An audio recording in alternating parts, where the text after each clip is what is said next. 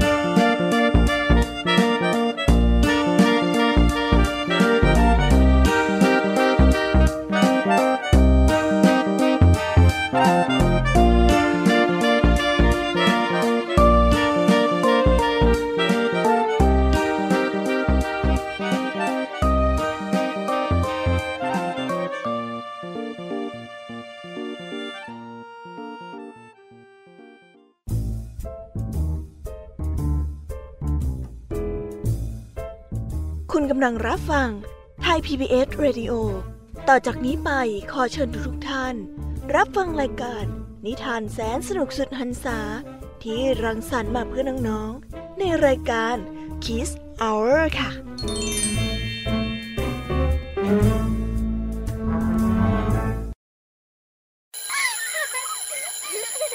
โรงเรียนเลิกแล้วกลับบ้านพร้อมกับรายการ Kids Hours โดยวัญญาชยโย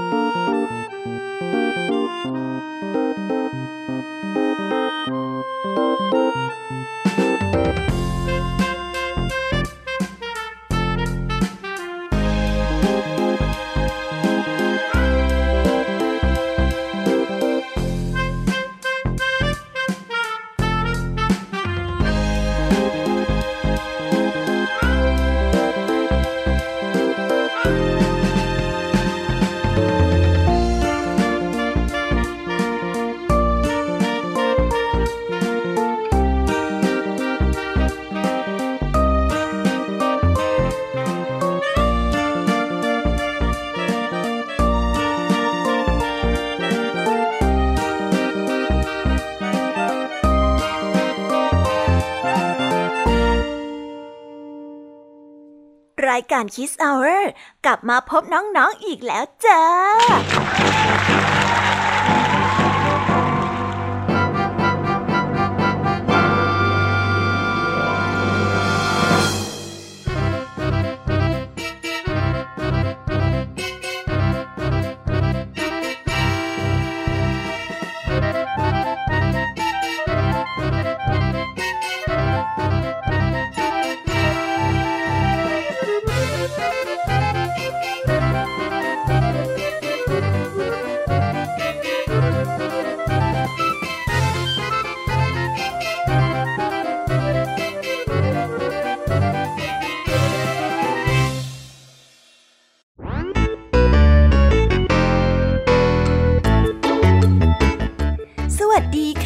รายการ Kiss Hour กลับมาพบน้องๆออีกแล้ว วันนี้พี่แยมมี่และผองเพื่อน ก็ได้กลับมาเล่าให้กับน้องๆได้ฟังกันอย่างมากมายกันอีกเช่นเคย ขอเช็คหน่อยได้ไหมคะว่า ตอนนี้เนี่ยมีใครกำลังรอฟังรายการ Kiss Hour กันอยู่บ้าง ติ๊กตอกติ๊กตอก หุยดีใจจังเลยค่ะ มีน้องๆหลายคนรอฟังรายการคิสเอาไว้อยู่เยอะแยะเต็มไปหมดเลยอะจะไม่ให้พี่แยมมี่ปลื้มปลิ่มดีใจได้ยังไงกันล่ะคะ เพราะว่าพี่เองเนี่ยก็รอที่จะมาเจอน้องๆอยู่เหมือนกัน วันนี้พี่แยมมี่กับพองเพื่อน มีนิทานมากมายมากระตุกต่อมจินตนาการของน้องๆ ให้ไปตะลุยกับโลกแห่งนิทานกันดีวันนี้ สำหรับรายการในวันนี้ เริ่มต้นโดยคุณครูไหว ที่มีนิทานสนุกสนุกสองเรื่องมาฝากให้เราได้ฟังกัน โดยที่เรื่องแรกเป็นเรื่องของนกกระเรียนกับหมาป่า ที่บังเอิญบังเอิญมาพบเจอกันเข้าที่กลางผืนป่า แล้วเรื่องราวจะเป็นยังไง เจ้านกกระเรียนจะปลอดภัยจากหมาป่าหรือเปล่าเนี่ยและเรื่องที่สองของคุณครูไหวก็คือเรื่องกากับเชือก ที่เป็นเรื่องราวของกาที่นิสัยขี้เกียจดื้อรั้น เห็นแก่ตัวชอบเบียดเบียนผู้อื่นโอ้ยถ้านิสัยจะไม่ดีขนาดนี้แล้วเนี่ย เรื่องราวจะเป็นยังไงกันล่ะคะเนี่ย จุดจบของเจ้ากาจะเป็นยังไงกันเอ่ย ต้องไปรอติดตามกันนะคะ และทั้งหมดนี้ก็ต้องไปรอรับฟังพร้อมๆ กันในช่วงนิทานครือไหวใจดีกันนะคะ และพี่แยมมี่เองก็ได้นำนิทานทั้งสามเรื่องมาฝากกันนั่นก็คือเรื่องนกในกรงกับค้างคาว ที่บอกเล่าเรื่องราวของสัตว์ปีกทั้งสองชนิด ที่มาพูดคุยกัน แต่แปลกไหมคะทำไมเพื่อนกันถึงไม่อยู่ในกรงเดียวกันล่ะ เรื่องนี้จะต้องมีอะไรแปลกๆแน่เลยล่ะค่ะ และต่อกันเดเรื่องชาวนากับหุ่นไลกา ที่เป็นเรื่องราวของชาวนาใจดี ที่ตัดใจปลิดทีบเจ้านกไม่ลง เลยได้คิดนวัตกรรมใหม่ ๆ มาใช้ เพื่อการไล่นกไม่ให้มาก่อกวนหนาข้าว และปิดท้ายด้วยนิทานเรื่องลูกเป็ดขี้เหร่ที่เล่าเรื่องราวความน้อยเนื้อต่ำใจของลูกเป็ดตัวหนึ่ง ที่เกิดมาแล้วหน้าตาไม่ดี จนต้องถูกกันแกล้งหอยน่าสงสารจริง ๆ เลยนะคะเนี่ย เอาไว้เรามารอติดตามกันพร้อมๆกันนะ ว่าจะเป็ดขี้เหร่ตัวนี้เนี่ยจะต้องเจอกับอะไรบ้าง ในช่วงของพี่ยามีเล่าให้ฟังกันนั่นเองค่ะ และวันนี้ค่ะนิทานสุภาษิตก็มากันในสำนวนไทยที่ว่า สร้างวิมานในอากาศ ที่เจ้าจอยตัวดีไปอ่านหนังสือมา แล้วก็เข้าใจอะไรไปผิดๆจนเป็นที่มาของเรื่องราวในวันนี้นั่นเองค่ะ และเรื่องราวสำหรับสำนวนไทยในวันนี้เกี่ยวข้องกันยังไงนั้น ไว้ไปรอฟังพร้อมๆกันนะคะ ในช่วงนิทานสุภาษิตปิดท้ายด้วยนิทานเด็กดีค่ะ วันนี้พี่เด็กดีก็ได้นำนิทานเรื่อง หนูน้อยนิด เป็นเรื่องราวของเด็กพิเศษที่มีขนาดตัวเล็กมาก เล็กจนถูกมแมลงฆ่าไปได้เลยละค่ะ พูดแค่นี้เนี่ยก็น่าสงสัยแล้วใช่ไหมล่ะคะ เรื่องราวมันจะเป็นยังไงนะ พี่เด็กดีก็ได้แอบกระซิบมาบอกพี่ยามีว่า ต้องไปรอติดตามกันในช่วงของพี่เด็กดีกันนะคะ ตอนนี้เนี่ยน้องๆคงพร้อมที่จะฟังนิทานสนุกๆจากพี่ยามีกันแล้วใช่ไหมล่ะถ้าอย่างนั้น เราไปฟังนิทานเรื่องแรกจากคุณครูหายใจดีกันเลยค่ะ ไปกันเลย เอ๊ะ เสียงออดดังแล้ว อุ้ยต้องไปเข้าเรียนแล้วล่ะค่ะ ไม่รอช้า เราไปหาครูไหวกันเถอะ ไปกันเลย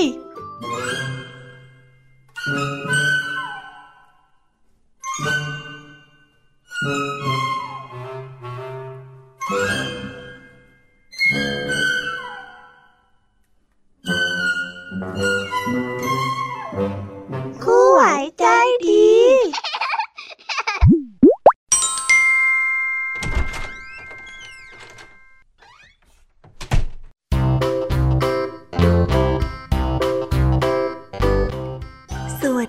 ค่ะเด็กๆ กลับมาพบกับคุณครูไหวกันอีกเช่นเคยนะคะ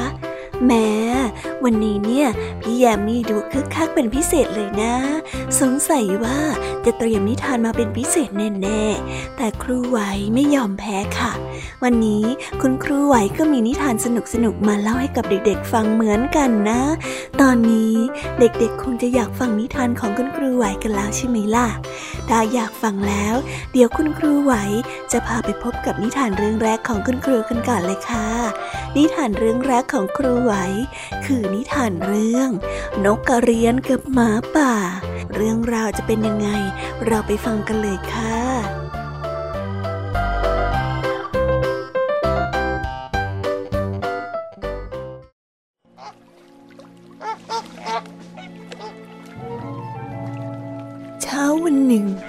กกระเรียนได้บินออกมาหากินตามปกติ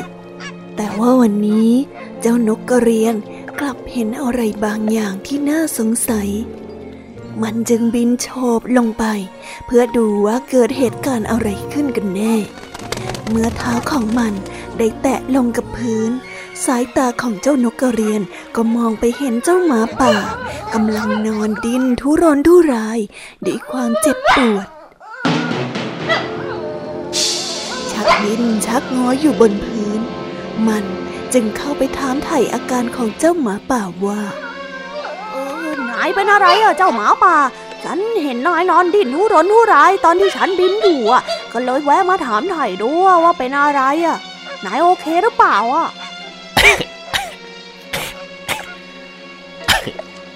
ฉันหายใจไม่ค่อยออกนะสิ ดันเผลอกลืนชิ้นเนื้อเข้าไป กระดูกเลยติดในคอทำยังไงก็เอาไม่ออกเนี่ยเออแล้วฉันจะช่วยนายได้ยังไงกันล่ะเนี่ย ให้ฉันบินไปหาท่านเจ้าป่าช่วยไหมอะฮะหรือว่าต้องให้ฉันทำยังไงอะบอกฉันสิ ไม่ต้องไม่ต้อง ไม่ต้องให้เป็นเรื่องใหญ่ขนาดนั้นหรอก แค่เพียงให้เจ้า ช่วยยื่นปากเข้ามาคาบเศษกระดูกออก ก็น่าจะช่วยได้แล้วละ ถ้าเจ้าช่วยข้าได้นะ ข้าสัญญาเลยว่า ต่อให้เจ้าอยากจะได้รางวัลอะไร ข้าก็จะหามาให้ ว่าแล้ว เจ้าหมาป่าก็ขอร้องให้นกกระเรียนช่วยตนด้วย แล้วตนจะให้รางวัลอย่างงามเพื่อเป็นการตอบแทนนกกระเรียน จึงยื่นคออันยาวเรียวของมัน เข้าไปในปากของเจ้าหมาป่า และพยายามล้วงเอากระดูกนั้นออกมา จนในที่สุดมันก็ทำได้สำเร็จ เจ้าหมาป่าจึงรอดตายมาได้ เพราะการช่วยเหลือของเจ้านกกระเรียน ขอบใจแกมากๆเลยนะเจ้านกกระเรียน ถ้าหากว่าไม่ได้แกมาช่วยเนี่ย ฉันต้องแย่แน่ๆเลย หลังจากนั้นนกกระเรียนก็ทวงถามถึงรางวัล ตามที่เจ้าหมาป่าได้ให้คำสัญญาไว้ เออ ฉันยินดีจะช่วยนะ ว่าแต่ที่นายบอกว่า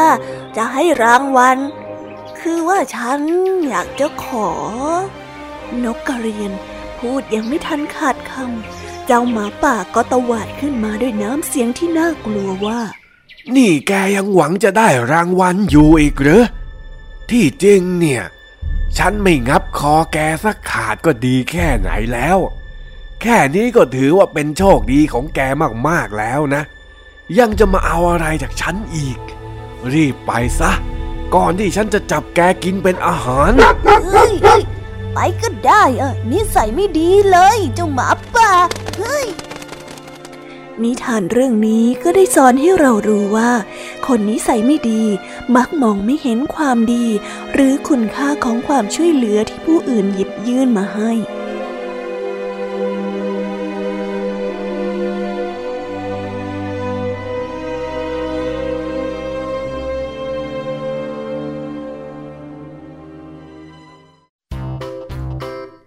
จบกันไปแล้วนะคะสำหรับนิทานเรื่องแรก เจ้าหมาป่าเนี่ยเป็นสัตว์ที่นิสัยไม่ดีเลยนะคะขนาดตอนที่ตัวเองทรมานมากๆ แล้วก็มีคนมาให้ความช่วยเหลือ ก็ยังจะลืมบุญคุณ แถมยังขู่จะไปกัดคอเจ้านกกระเรียนซะอีก ไม่น่าเลยนะ ก็ถือว่าเจ้านกกระเรียนได้รับบทเรียนในชีวิตไปกันละกันนะคะ โชคดีนะคะเนี่ย ที่เจ้านกกระเรียนไม่โดนเจ้าหมาป่างับคอเข้าให้ ไม่อย่างนั้นล่ะ จบแบบเศร้าๆแน่เลยล่ะค่ะ แต่ครูไหวก็ยังมีนิทานอีกหนึ่งเรื่องนะคะ เด็กๆอยากจะฟังกันไหมเอ่ย ถ้าเด็กๆพร้อมกันแล้วเนี่ย เราไปฟังในนิทานเรื่องที่สองของคุณครูไหวกันเลยไหมคะ นิทานเรื่องที่สองของคุณครูไหว มีชื่อเรื่องว่า กากับเชือก เรื่องราวจะเป็นยังไงนั้น เราไปฟังกันเลยค่ะ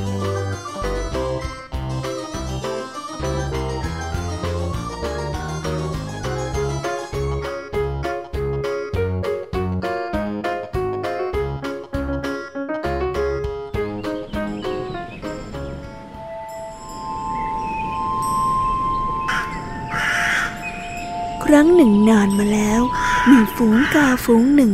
อาศัยอยู่รวมกันหลายลังบนต้นไม้ใหญ่ กาส่วนใหญ่ เอาชีวิตรอดด้วยการบินเข้าไปหาอาหารในป่า แล้วก็นำอาหารกลับมาแบ่งให้กับครอบครัวได้กิน เหตุการณ์เป็นเช่นนี้มานานแสนนาน จนกระทั่งมีการหนุ่มตัวหนึ่งที่นิสัยเกลียดค้าน มันได้แอบบินเข้าไปในหมู่บ้าน แล้วขโมยพืชผักที่ชาวบ้านปลูกไว้ เมื่อทำครั้งแรกสำเร็จ ก็มีครั้งที่สอง ครั้งที่สามตามมา เมื่อเจ้ากาขี้เกียจทำเช่นนั้นได้ มันจึงพยายามชักชวนกาตัวอื่นๆ ให้ไปกินพืชผักของชาวบ้าน แน่แน่พวกเรา จะมัวไปกินอะไรไกลๆให้มันเหนื่อยทำไมล่ะ ในหมู่บ้านของเราก็มีของกินตั้งเยอะตั้งแยะ เราอะแอบไปขโมยกินได้ตลอดเลยด้วยซ้ำถ้าใครสนใจอะพรุ่งนี้ออกไปหากินพร้อมกับข้านะ เออสนใจไหมเมื่อหัวหน้าฝูงการู้เรื่องก็ได้ตักเตือนกับเจ้ากาว่าข้าว่าพวกเจ้าน่ะอย่าไปเลย ตอนที่เจ้ากาขี้เกียจนั่นมันไปตัวเดียว เกิดความเสียหายต่อชาวบ้านแค่น้อยนิด เขาเลยไม่สนใจอะไร แต่ถ้าหากพวกเราไปกันเยอะๆ เดี๋ยวชาวบ้านจะจับเอาซะได้ แล้วสุดท้ายก็เป็นพวกเรานี่แหละ ที่จะโดนชาวบ้านแก้แค้น เราอยู่แบบเดิมน่ะดีแล้ว อย่าไปเบียดเบียนชาวบ้านเขาเลยหลังจากที่หัวหน้าฝูงพูดจบ ก็ได้มีกาจำนวนหนึ่งที่ไม่เชื่อ และได้ออกไปหากินที่หมู่บ้านกับเจ้ากาจอมขี้เกียจจนข่าวเรื่อง กามาหากินพืชพันธุ์ลือไปทั่วหมู่บ้าน ชาวบ้านที่ได้รับความเสียหายจากกา จึงได้ตัดสินใจที่จะเปิดศึกกับเจ้ากานิสัยไม่ดี จึงได้จ้างนายพรานมาช่วยจัดการกับเจ้ากาเกเรพวกนี้ จนเวลาผ่านไป นายพรานก็ได้จับเจ้ากาจอมขี้เกียจได้ในที่สุด เออช่วยด้วยช่วยด้วยเอ้ยอย่าจับฉันเลยนะช่วยด้วย เขาจึงใช้เชือกผูกกับขามันไว้ แล้วหิ้วกลับไปที่หมู่บ้านเจ้ากาจึงช่วยโอกาสตอนที่นายพรานเผลอแอบบินหนีกลับรัง เมื่อมันบินหนี มาจนใกล้จะถึงรัง เชือกที่นายพรานผูกขาไว้ มันกลับเป็นเครื่องมือที่บอกทางมายังรังของฝูงกาทำให้ชาวบ้านมาช่วยกันเผาและขับไล่เจ้ากาออกไปจากบริเวณหมู่บ้าน ตอนนี้เจ้ากาขี้เกียจเพิ่งจะคิดได้ว่าข้านี่มันโง่จริงๆ แถมยังพาเหล่าพี่น้องของข้าต้องมาเดือดร้อนไรที่ซุกหัวนอน เพราะคนมักง่ายอย่างข้าอีกด้วย ข้าขอโทษนะข้าผิดไปแล้ว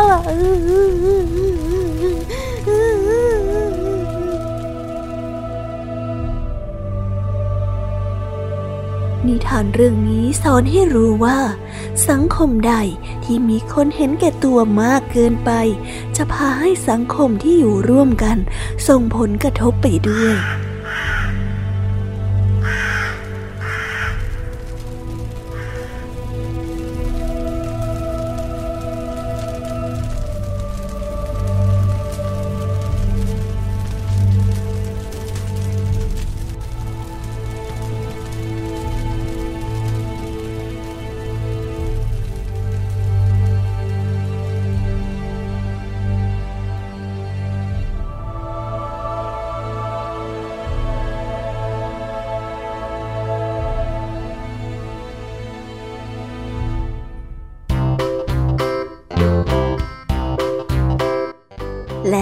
จบไปแล้วนะคะสำหรับนิทานทั้งสองเรื่อง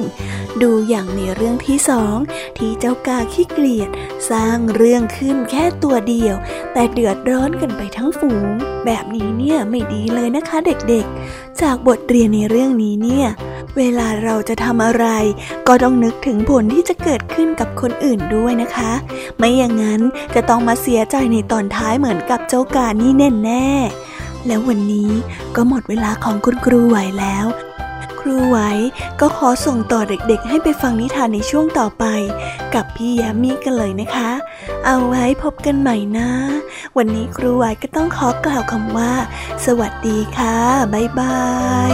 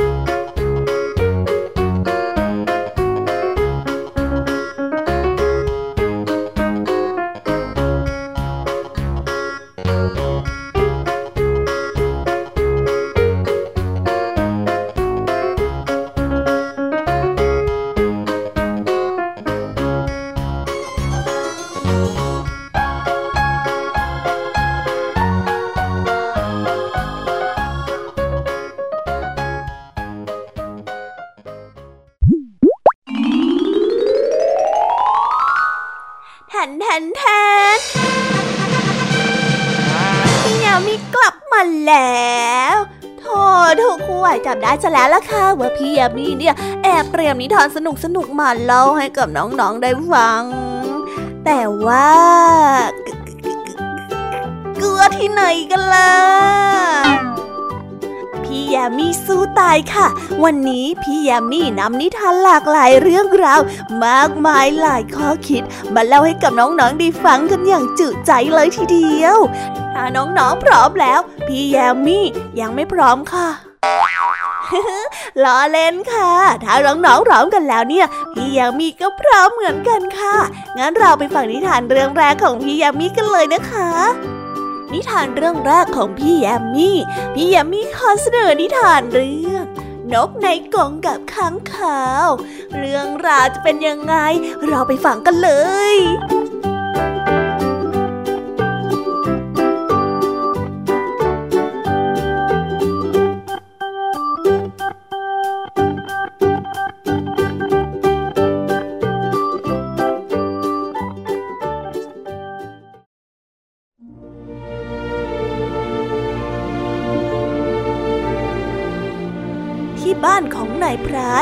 นักล่าสัตว์คนหนึ่ง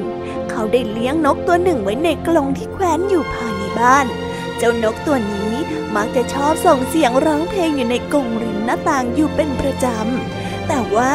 นกตัวนี้มีนิสัยแปลกจากนกทั่วๆไป ที่ปกติจะร้องส่งเสียงในตอนกลางวัน แต่กลับเจ้านกตัวนี้มันกับร้องส่งเสียงเฉพาะแค่ตอนกลางคืนเท่านั้น และในค่ำคืนหนึ่งมีค้างคาวขี้สงสัย บินมาเกาะและห้อยหัวอยู่ข้างๆกรงของเจ้านกตัวนั้น แล้วก็ได้ถามว่า อืม เจ้าช่างเป็นนกที่ประหลาดนักนะข้าสงสัยเหลือเกินอะทำไมเจ้าถึงส่งเสียงร้องเฉพาะตอนกลางคืนน่ะ ทั้งๆทที่ธรรมชาติแล้วเนี่ย นกจะต้องร้องในตอนกลางวันไม่ใช่เหรอ เมื่อเจ้านกได้ยินค้างคาวถามแบบนั้น มันก็ได้ตอบไปว่าโอ้พูดแบบนั้นก็น่าเศร้า เจ้าอยากจะฟังจริงๆเหรอ อยากฟังสิ ไม่งั้นข้าจะถามเจ้าทำไมกันเล่าปะโท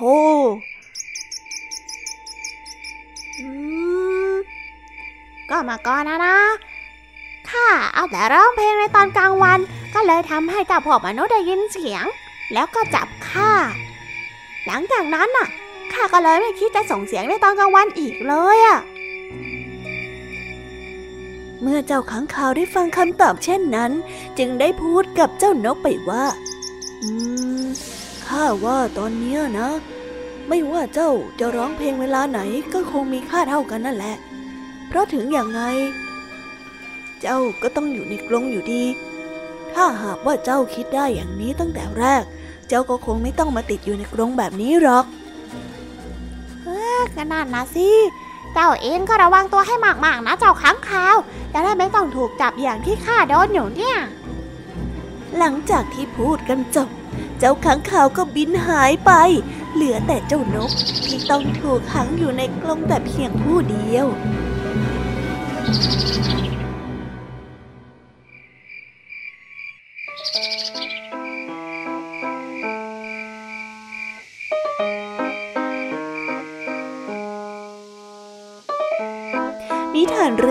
ได้สอนให้เรารู้ว่า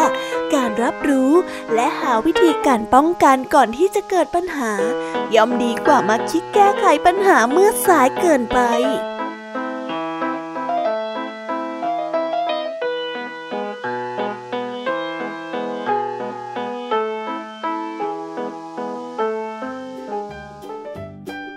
จบกันไปแล้วนะคะสำหรับนิทานเรื่อง นกในกรงกับค้างคาว เจ้านกนะเจ้านก หากว่าคิดได้อย่างนี้ตั้งแต่แรกก็คงไม่ต้องถูกมาจับขังแบบนี้ใช่ไหมล่ะคะเห็นไหมล่ะเด็กๆ ถ้าเรารู้ว่าอะไรเป็นอันตราย เราก็ต้องหลีกเลี่ยงนะ ไม่อย่างนั้นก็จะต้องมานั่งงอยแบบเจ้านกนี้ได้ แต่ตอนนี้เนี่ย นิทานเรื่องที่สองของพี่ยามีกำลังรอน้องๆอยู่ งานพี่ยามีขอไปฟังนิทานเรื่องที่สองที่มีชื่อเรื่องว่า ชาวนากับบุญไลกา เอเอเอเรื่องราวจะเป็นยังไง ต้องไปฟังกันค่ะ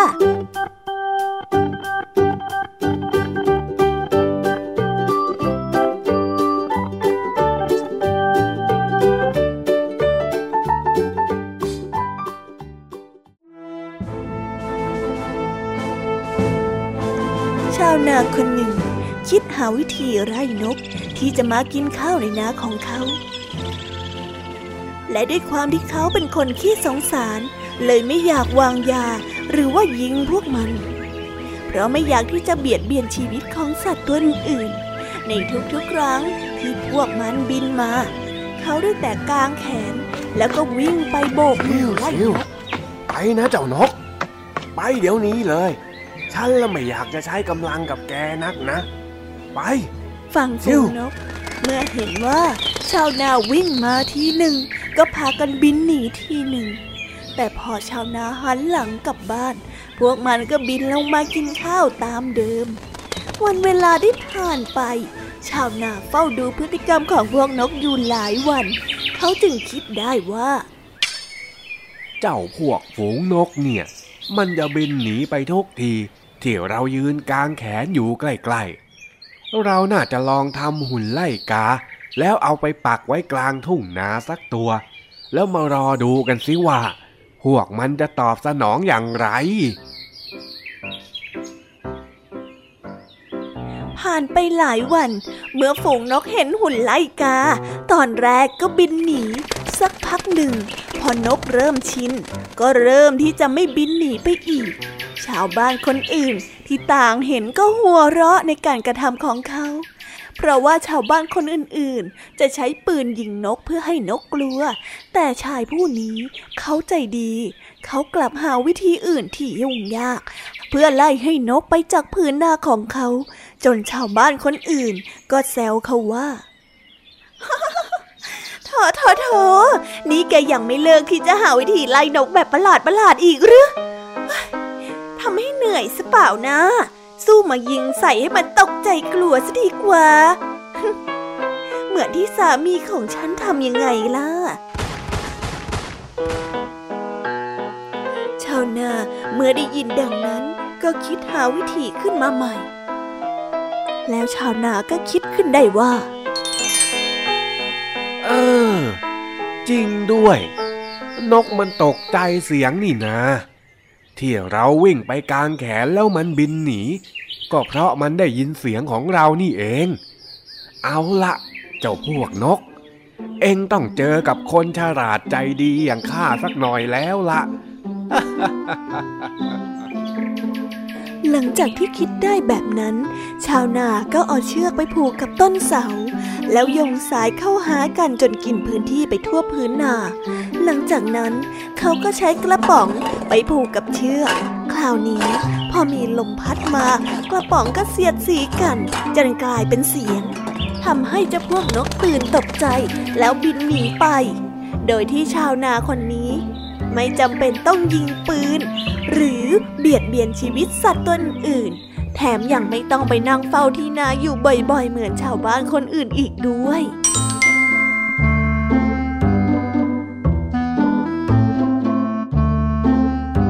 นิทานเรื่องนี้สอนให้รู้ว่า การใช้สติปัญญาแก้ไขปัญหา จะทำให้ปัญหาถูกแก้ไขได้อย่างง่ายได้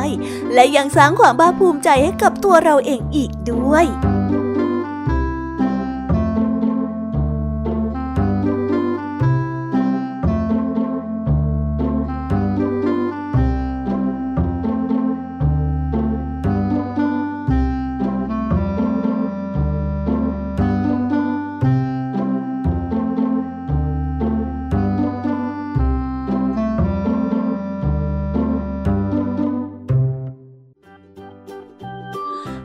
ต่ออย่างไม่รอช้า รีบทำกระแดนแซงคุณครูไหวก็ดีกว่าค่ะ กับนิทานเรื่องที่สามของพี่ยามีและนิทานเรื่องที่สามของพี่ยามีนี้ เป็นนิทานเกี่ยวกับชีวิตของเจ้าเป็ดน้อยผู้น่าสงสาร จะเป็นยังไง เราต้องไปฟังพร้อมๆกันในนิทานเรื่อง ลูกเป็ดขี้เหล่กันเลยค่ะ ไปฟังกันเลย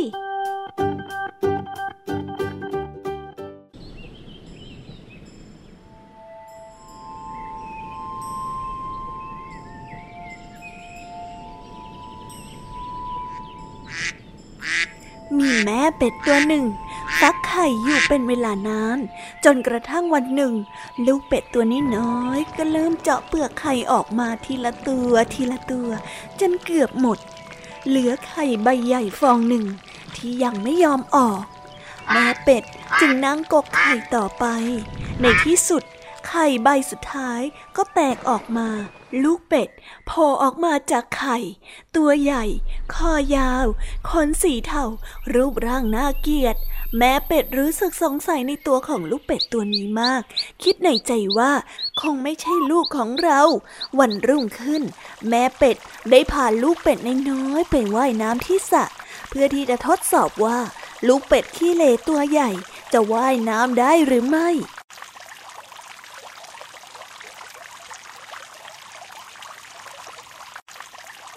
ลูกเป็ดทั้งหมด วิ่งแข่งขันกันลงไปลอยคออยู่ในน้ำและว่ายได้อย่างสวยงาม แต่ลูกเป็ดขี้เหร่ไม่มีความสุขเลย เพราะว่าลูกเป็ดตัวอื่นมักรุมจิกตีและกั่นแกล้งอยู่เสมอ วันหนึ่ง ลูกเป็ดขี้เหร่จึงหนีไปอยู่ในหนองน้ำใหญ่แห่งหนึ่ง จู่ๆก็มีหมาล่าเนื้อตัวหนึ่ง วิ่งผ่านมาพบลูกเป็ดเขาหมาตัวนั้น จึงหยุดจ้องและดูลูกเป็ดอยู่ครู่หนึ่ง แล้วก็ได้วิ่งเลยลูกเป็ดตัวนั้น ลูกเป็ดคิดน้อยใจว่า ฉันคงจะน่าเกลียดมาก จนหมาก็ไม่อยากจะมอง จากนั้นลูกเป็ดขี้เหร่ก็ได้ออกเดินทางไป จนถึงกระท่อมหลังหนึ่ง เจ้าของบ้านเป็นหญิงแก่ นางได้เลี้ยงแมวไว้ตัวหนึ่ง แม่ไก่อีกตัวหนึ่ง แล้วแม่ไก่ก็ได้ออกไข่ให้กับหญิงแก่วันละหนึ่งฟอง หญิงแก่เห็นแก่ลูกเป็ดขี้เหร่ก็ได้คิดว่า ถ้าเลี้ยงไว้ไม่นานก็คงจะออกไข่มาให้เรากินอีกได้วันละหนึ่งฟอง จึงยอมให้ลูกเป็ดอาศัยอยู่ในห้องด้วย เลี้ยงไปจนนาน แต่ลูกเป็ดขี้เหร่ก็ไม่ออกไข่สักที และลูกเป็ดขี้เหร่ก็ทะเลาะกับแมวและไก่ มันจึงได้หนีออกจากบ้านหญิงแก่ไป ขณะที่กำลังเดินทางออกจากบ้านหญิงแก่ ลูกเป็ดขี้เหล่ได้เดินไปเรื่อยๆจนถึงสระแห่งหนึ่ง ก็เลยแวะหยุดพักนอนด้วยความเหนื่อยอ่อนจนหลับไปบังเอิญมีชาวนาใจดีคนหนึ่งมาพบเข้าจึงได้พาเอาลูกเป็ดขี้เหล่ไปอยู่บ้าน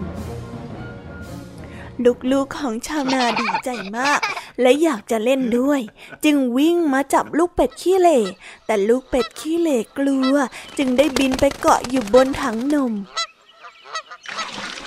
ถังนมหกกระจาย เมียชาวนาโกรธมาก จึงได้ขับไล่ลูกเป็ดขี้เหล่ลูกเป็ดขี้เหล่วิ่งออกทางประตูหลัง ไปแอบซ่อนตัวอยู่ใต้พุ่มไม้ ลูกเป็ดเขี้เหร่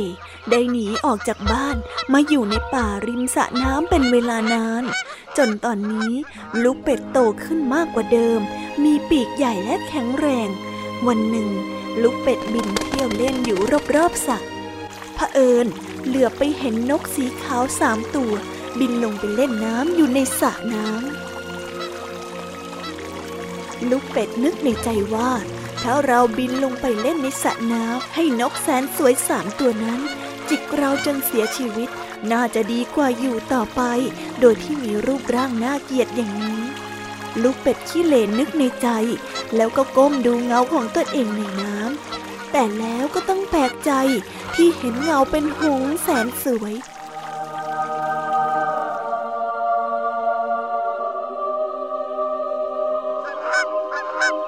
อไปนี้ เราไม่ได้เป็นลูกเป็ดขี้เหร่อีกแล้ว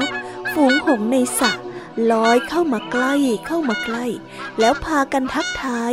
พวกเด็กๆร้องว่า มีหงตัวใหม่อีกตัวหนึ่งแล้ว หงตัวใหม่สวยที่สุด แต่หงตัวใหม่ ไม่ได้ลำพองใจ เขานึกถึงคืนก่อนๆเมื่อครั้งยังเป็นลูกเป็ดขี้เหร่ฝูงหง พากันบินขึ้นจากน้ำหงตัวใหม่ได้บินเข้าฝูงอย่างมีความสุข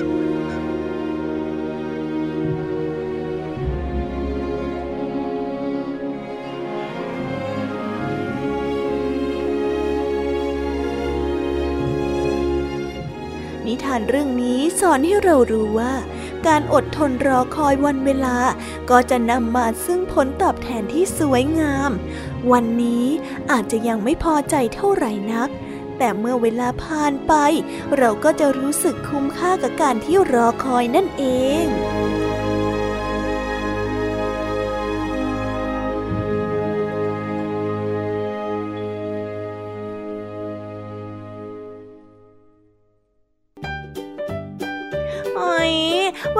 ก็ได้จบกันไปแล้วสำหรับนิทานทั้งสามเรื่องของพี่แยมมี่ เป็นยังไงกันบ้าง วันนี้พี่แยมมี่พอที่จะสู้นิทานของคุณครูไหวกันได้หรือเปล่าเอ่ยแต่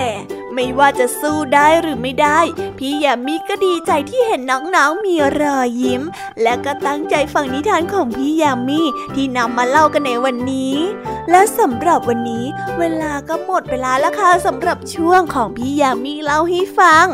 คงต้องส่งน้องๆให้ไปสู่ช่วงนิทานสุภาษิตวันนี้เนี่ยได้ข่าวแววๆจากเจ้าจ้อย เกิดมีความใฝ่ฝันอะไรตั้งมากมาย มาราฟังพร้อมกันสิคะว่า คนอย่างเจ้าจ้อยเนี่ย จะฝันอะไรกันนะ ถ้าพร้อมกันแล้ว เราไปต่อกันในช่วงต่อไปกันเลยค่ะ ลงทางดีกับเจ้าจ้อยรอน้องๆอยู่แล้ว แต่ตอนนี้เนี่ยพี่ยามีก็ต้องขอตัวไปพักแป๊บหนึ่งนะคะ เดี๋ยวกลับมาใหม่ค่ะ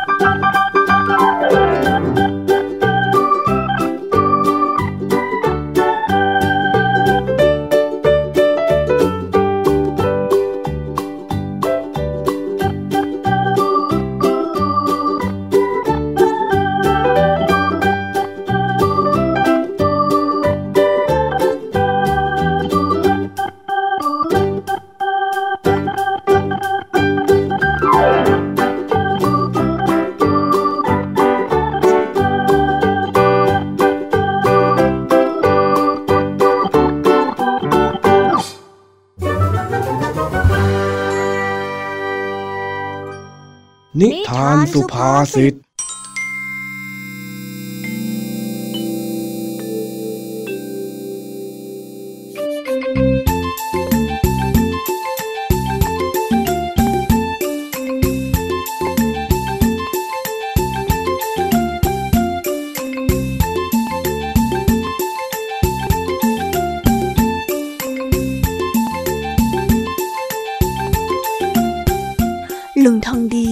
ภาษิตลุงทองดีเดินผ่านมาทางบ้านเจ้าจ้อย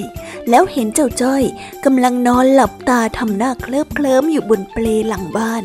ลุงทองดีจึงได้กล่าวทักทายเจ้าจ้อย อ้าวอ้าวเจ้าจ้อย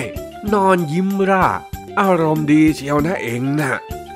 ฮ่าฮ่าฮ่าแน่นอนจ้าลุงทองดีเพ ราะจ้อยอะกำลังมีความสุขกับความฝันที่ยิ่งใหญ่ รับรองเลยลุงทองดีจะต้องประหลาดใจ หลังจากที่ความฝันที่ยิ่งใหญ่ของจอยกลายเป็นจริงแน่ๆเลยเลยเออ ดีแล้ว คนเราเนี่ย มันต้องมีความฝัน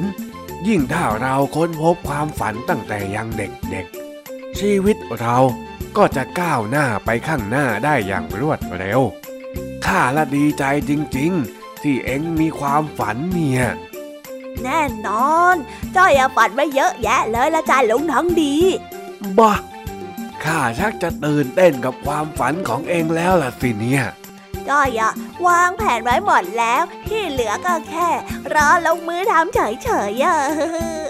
ไหนเองลองเล่าให้ข้าฟังหน่อยได้ไหมล่ะ ได้เหรอจ้าลุงทองดี จ้อยอะฝันว่าจะเรียนเก่ง เออ ดี อันนี้ดี พอเรียนเก่งแล้วก็จะมีงานดีๆทแล้วจ้อยก็ฝันอีกว่าจ้อยจะรวยรวยำอันนี้ดีเข้าไปใหญ่ พอรวยเมื่อไหรเองอย่าลืมข้านะโว้ยเจ้าจ้อย แล้วจ้อยก็ยังฝันอีกนะว่า จ้อยจะเป็นนักฟุตบอลระดับโลกเออ ถึงจะดูเป็นฝันที่ฟังดูแปลกๆ แต่มันก็ดูยิ่งใหญ่ดีนะ อันนี้ข้าชอบข้าชอบ ยังยังยังยังไม่หมดนะจ๊ะลุง โอ้ย ฝันอะไรเยอะแยะจังเล่าเอ็งนี่มันเต็มเปี่ยมไปด้วยความฝันซะจริงแล้วจ้อยก็ยังฝันว่าจะได้เป็นซุปเปอร์ฮีโร่ด้วยๆอะไรของเอ็งวะซุบซุบๆเนี่ยฮะอ้าวก็ เป็นคนที่มีพลังวิเศษยังไงล่ะลุงคอช่วยเหลือคนน้นคนนี้ที่มีภัยร้าย แล้วก็เป็นที่ชื่นชมของคนทั้งโลกด้วยเฮ้เท่ไปเลยเนาะลุงทองดีว่าไหมอ่าข้าว่า ความฝันของเอ็งนี่มันชักจะฟังดูทำแม่งทำแม่งขึ้นทุกทีแล้วนะเจ้าจ้อย ว่าแต่ เอ็งจะทำตามความฝันยังไงล่ะฮะ ฝันไว้ซะยิ่งใหญ่ แถมยังเยอะแยะขนาดนี้เนี่ยไม่เห็นจะยากเลยอะลุงทองดีโธ่ทำอย่างกับลุงทองดีไม่เคยฝันแน่ก็ข้าไม่เคยฝันยิ่งใหญ่อย่างเอ็งนี่หว่าว่าแต่เอ็งจะทำยังไง ตอบมาอย่าเฉยไฉนอนดับฮะนอนยังไงอะจ๊ะ พอนอนปุ๊บเราก็จะฝัน แล้วเราก็จะมีความสุข ไม่ต้องออกแรงอะไรก็สนุกไปตามที่เราหวังไว้ เห็นไหมจอยเนี่ยอ่านหนังสือมาเขาบอกให้ทุกคนต้องมีความฝันจอยกำลังจะฝันอยู่เนี่ยไงล่ะจ๊ะลุงเฮ้ยเสียเวลาจริงๆ คุยกับเด็กกวนโอ้ยอย่างเองเนี่ย ไอสิ่งที่เองฝันเขาเรียกว่าสร้างวิมานในอากาศ แต่ที่หนังสือเขาบอก คงจะสอนให้ใฝ่ฝัน ไม่ใช่มานอนเพ้อฝันแบบนี้เฮ้ยข้าไปละ เบื่อเองจริง ๆ ไอ้เจ้าจ้อย อ้าว เดี๋ยวที่จ้าลุงมาพูดให้จอยงงแล้วก็หนีไปซะอีกแล้วอะแต่จ้อยก็ฝันว่าจะสร้างบ้านนะจ๊ะแค่จ้อยจะสร้างบนดินไม่ได้สร้างบนสวรรค์หรืออากาศลุงนางดีก็พูดจ้าแปลกๆ บ้านคนอะไรไปลอยอยู่ในอากาศกันเนาะเพอเจอแล้วยังจะเถียงเก่งอีกนะเองเนี่ย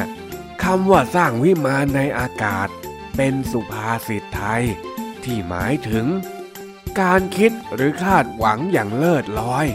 โดยไม่มีทีท่าว่าจะเป็นไปได้จริงๆ ก็เหมือนกับที่เองบอกว่า ไม่มีบ้านหลังไหนจะไปลอยบนอากาศได้นั่นแหละ แล้วนิทานละจ๊ะมีนิทานประกอบไหมจ๊ะ ได้อยากฟังนิทานจากลุงทองดีเนาะนานานาโอ้ยพูดอย่างนี้ข้าก็ต้องนั่งเล่ากันแล้วละเย้ดีใจจังเลยอะครั้งหนึ่ง มีชายคนหนึ่งฝันว่า เทวดามาให้พร แล้วบอกให้เขาไปนั่งรอที่น้ำตก ใจกลางป่าใหญ่ แล้วหลังจากนั้น เทวดาจะออกมามอบทรัพย์สมบัติมากมายให้แก่เขา ด้วยความเชื่อของเขา วันแล้ววันเล่า เขาก็ออกไปนั่งรอที่น้ำตก งานการก็ไม่ทำหวังแต่จะเชื่อความฝัน ทั้งๆทที่มันก็เป็นแค่ความฝัน เขาเอาแต่หวังไปวันๆว่าจะได้สมบัติมากมายจากเทวดา แต่สิ่งที่ได้รับกลับมา ก็มีแต่ความว่างเปล่า เห็นไหมล่ะว่า คนที่เอาแต่เพ้อฝัน มันไม่ได้อะไรขึ้นมาหรอกเจ้าจ้อย หากอยากจะได้หรืออยากจะมี ต้องใฝ่ฝัน แล้วสิ่งนั้นจึงจะเกิดขึ้นจริง แล้วใฝ่ฝันนี่ต้องทำยังไงอะจ๊ะ ต้องตั้งใจนอนให้มากกว่าเดิน เพื่อที่จะฝันบ่อยๆ นะหรอ ถ้าแบบนั้นแล้วก็ใจถนัดเข้าไปใหญ่เลยละลุงทองดี ไม่ใช่แล้ว ใฝ่ฝันเนี่ย คือการที่ฝันแล้วลงมือทำต่างหากละเจ้าจ้อยอ๋อเหมือนกับที่ลุงทองดีฝัน แล้วก็พยายามเอามาตีเลขซื้อหวยนะหรอจ๊ะ เออ เอ็งนี่มันช่างต่อปากต่อคำซะจริงนะ แต่จะว่าไป มันก็จริงของเอ็งนั่นเนี่ย ว่าแล้วข้ากลับไปนอนบ้างดีกว่า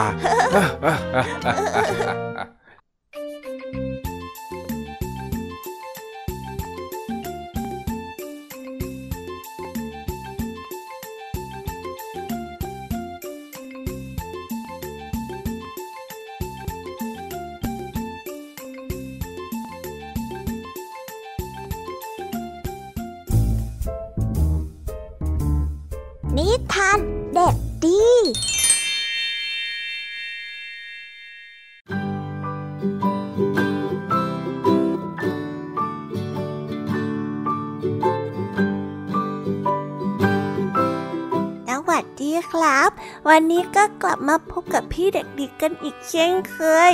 และในวันนี้พี่เด็กดีก็ได้เตรียมนิทานสนุกสนุกมาฝากกันพี่ยามีคงจะบอกแล้วใช่ไหมล่ะครับ ว่านิทานที่มีเด็กดีนำมาฝากคือเรื่องอะไรงั้นพี่เด็กดีขอลองทายกันหน่อยได้ไหมล่ะครับ ว่าจำชื่อเรื่องกันได้หรือเปล่าเอ่ย ไหนใครรู้บ้างเอ่ยว่านิทานที่พี่เด็กดีจะนำมาฝากกันในวันนี้คือนิทานเรื่องอะไร ยกมือขึ้นให้ดูหน่อยครับงูไม่เป็นไรครับไม่เป็นไร เดี๋ยวพี่เด็กดีเฉลยก็ได้นะครับ ว่าวันนี้พี่เด็กดีได้เตรียมนิทานเรื่องอะไรมาฝาก นิทานที่พี่เด็กดีนำมาฝากกันในวันนี้ คือนิทานเรื่อง หนูน้อยนิด เรื่องราวจะเป็นอย่างไง เราต้องไปฟังกันเลยครับ ไปฟังกันเลย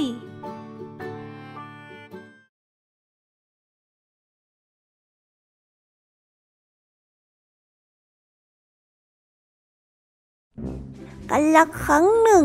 มีเด็กหญิงตัวเล็กๆคนหนึ่ง เด็กหญิงคนนี้ตัวเล็กมากๆ จนยืนบนใบไม้แล้วก็ลอยเล่นในสระน้ำได้ อมีชื่อว่า หนูน้อยนิด หนูน้อยนิดมีหน้าตาที่น่ารัก กิริยาดีและชอบเล่นอยู่ในสวนตลอดวันพอถึงเวลากลางคืน หนูน้อยนิดก็จะลงไปนอนที่เปลือกถั่ว ใช้กลีบกุหลาบทำเป็นผ้าห่มคืนหนึ่งขณะที่หนูน้อยนิดกำลังหลับ มีแม่กบตัวหนึ่งเดินมาพบและพูดกับเจ้าหนูน้อยนี้ว่า น่ารักจริงๆเลยเชียวเดี๋ยวฉันจะพาหนูไปหาลูกชายของฉันนะจ๊ะ ไปกับฉันนะแม่กบได้อุ้มเจ้าหนูน้อยนิด พาไปบ้านของเจ้าแม่กบ พอรุ่งเช้าหนูน้อยนิดก็ตื่นขึ้นมา แล้วเห็นแม่กบกับลูกชายอยู่ใกล้ๆลูกชายของแม่กบจึงพูดว่า เธออยู่กับฉันที่นี่นะ ฉันจะดูแลเธอเอง แต่หนูน้อยนิด ได้แต่ร้องไห้ แล้วก็อ้อนวอนแม่กบว่า ฉันอยากกลับบ้าน พาฉันไปส่งที่บ้านเถอะนะ นะฉันขอร้อง ในขณะนั้นปลาที่อยู่ในสระน้ำได้ยินเสียงอ้อนวอนของเจ้าหนูน้อยนิด ก็สงสารจึงช่วยกันกัดก้านบัวจนขาด แล้วก็ให้ผีเสื้อตัวหนึ่งลากจูงใบบัวพาหนูน้อยนิดหนีไป แล้วจู่ๆก็มีมแมลงตัวใหญ่ตัวหนึ่งโฉบเอาหนูน้อยนิดขึ้นไปจากใบบัวพาหนูน้อยนิดบินไปยังผืนป่า ที่มีแต่มแมลงอยู่มากมาย แปลกจริงทำไมเธอมีสองขา ไม่ใช่หกขาอย่างพวกเรา แถมปีกก็ยังไม่มีซะด้วย เราคงไปด้วยกันไม่ได้แล้วละเมื่อเห็นว่าหนูน้อยไม่ใช่เผ่าเดียวกัน พวกแมลงก็พากันบินหนีไปหมด หนูน้อยนี้ก็ต้องเดินอยู่ในป่าแต่เพียงลำพัง พอเดินไปเรื่อยๆเรื่อยๆก็บังเอิญมาพบเข้ากับหนูนาใจดี หนูนาใจดีรู้สึกสงสาร จึงพูดกับเจ้าหนูน้อยนิดว่าเธอไปอยู่กับฉันที่บ้านเถอะนะ เดี๋ยวฉันจะดูแลเธอเอง ไม่ต้องกลัวหรอก ฉันมาดีนะไปอยู่กับฉันเถอะ เธอจะได้ปลอดภัยยังไงล่ะ หนูนะ ชอบหนูน้อยนิด เพราะหนูน้อยนิดอ่านนิทานสนุกสนุกให้หนูนาฟัง หนูนามีเพื่อนตัวหนึ่งชื่ออ้น บ้านของอ้นอยู่ใต้ดิน อันใหญ่สวยงามมาก จึงอยากให้หนูน้อยนิดแต่งงานด้วย วันหนึ่ง อ้นจัดงานขึ้นที่บ้าน จึงเชิญหนูนากับหนูน้อยนิดไปด้วยในขณะที่กำลังเดินทางไปบ้านของอ้นหนูน้อยนิดได้พบกับนกนางแอ่น ซึ่งบินหนีอากาศหนาวจากทางเหนือหนูน้อยนิดได้ช่วยเหลือนกนางแอ่น ให้ได้ที่อาศัยและอาหาร จนนกนางแอ่นแข็งแรง เมื่อถึงวันที่หนูน้อยนิดจะต้องแต่งงานกับอ้นใหญ่ หนูน้อยนิดก็รู้สึกเศร้าใจที่ต้องไปอยู่ใต้ดินที่แสนมืด จึงออกมายืนเศร้าอยู่ครู่หนึ่ง ก็มีนกนางแอ่นโฉบมา แล้วก็ถามว่า ฉันรู้นะ ว่าเธอไม่ชอบอยู่ใต้ดิน ฉันจะพาเธอบินไปทางใต้เอง เธอไปกับฉันไหม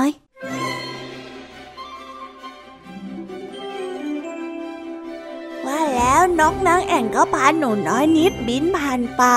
ภูเขา มีดอกไม้ดอกใหญ่ดอกหนึ่ง ตรงกลางได้มีเจ้าชายรูปงามยืนอยู่กลางดอก นกนางแอ่นปล่อยหนูน้อยนิดให้ลงไปยืนใกล้ๆกับเจ้าชาย เจ้าชายได้สวมมงกุฎบนศีรษะของน้อยนิด และแต่งตั้งให้หนูน้อยนิดเป็นเจ้าหญิงกลีบดอกไม้ ติดปีกบางๆใส่แจวที่หลังให้หนูน้อยนิดจึงสามารถบินไปไหนมาไหนกับเจ้าชาย แล้วก็เที่ยวชมดอกไม้ต่างๆในเมือง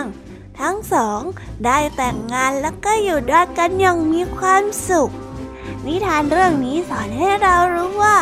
บางทีชีวิตของเราก็ต้องพบเจอกับผู้คนมากมายจึงจะเจอคนที่เข้าใจในตัวของเราเองจริง ๆ แล้วก็ได้จากกันไปแล้วนะครับสำหรับนิทานของพี่เด็กดีในวันนี้ สนุกกันไหมเอ่ยถ้าเด็กๆสนุกกันเนี่ย เดี๋ยวครั้งหน้าพี่เด็กดีก็จะเตรียมนิทานแบบนี้มาฝากกันอีกนะครับ ส่วนวันนี้ เวลาของพี่เด็กดีก็ได้หมดลงไปแล้ว งั้นเอาไว้พบกันใหม่ในครั้งหน้านะสำหรับวันนี้ต้องขอตัวลาไปก่อนนะครับบายบายแล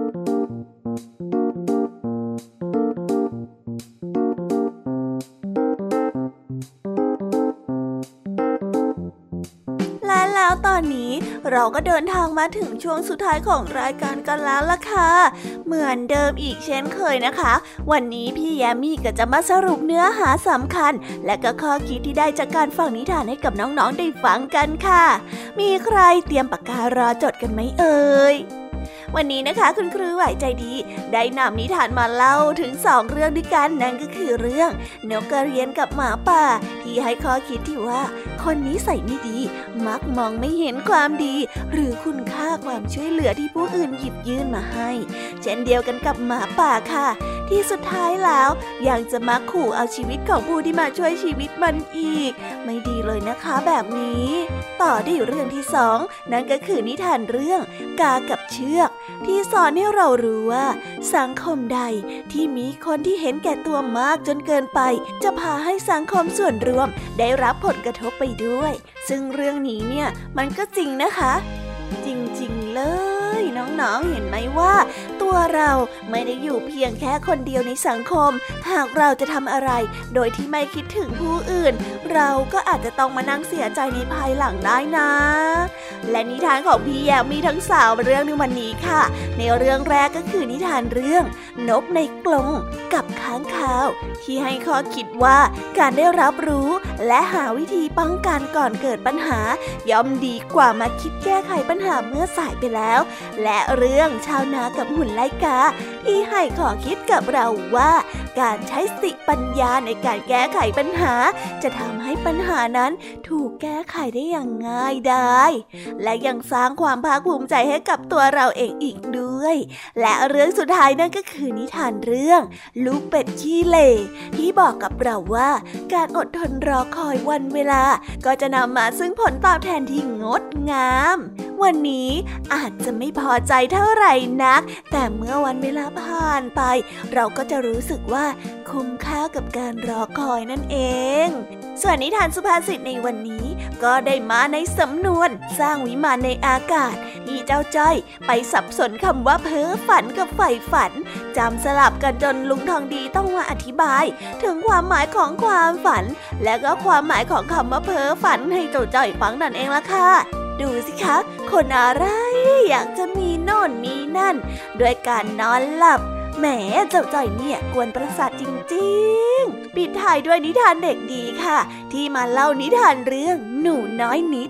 ที่มาเล่าเรื่องราวเกี่ยวกับเด็กหญิงตัวเล็ก กับการผจญภัยในโลกกว้าง ที่ให้บทเรียนกับเราว่า ในบางทีชีวิตของเราก็ต้องพบเจอกับผู้คนมากมาย ถึงจะเจอคนที่เข้าใจในตัวของเราจริง ๆแล้ววันนี้เวลาของรายการ Kiss Hour ก็ได้หมดลงไปแล้วนะคะ เอาไว้พบกันใหม่อย่างแน่นอนค่ะ แล้วระหว่างที่ไม่เจอกันเนี่ย ดูแลตัวเองกันด้วยนะคะเด็กๆ พี่แยมมี่เป็นห่วงนะ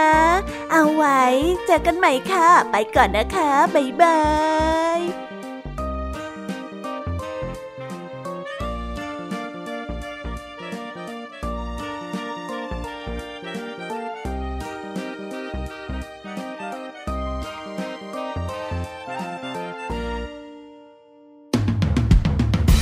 ามรับฟังรายการย้อนหลังได้ที่เว็บไซต์และแอปพลิเคชันไทย PBS Radio ไทย PBS Radio วิทยุข่าวสารสาระ เพื่อสาธารณะและสังคม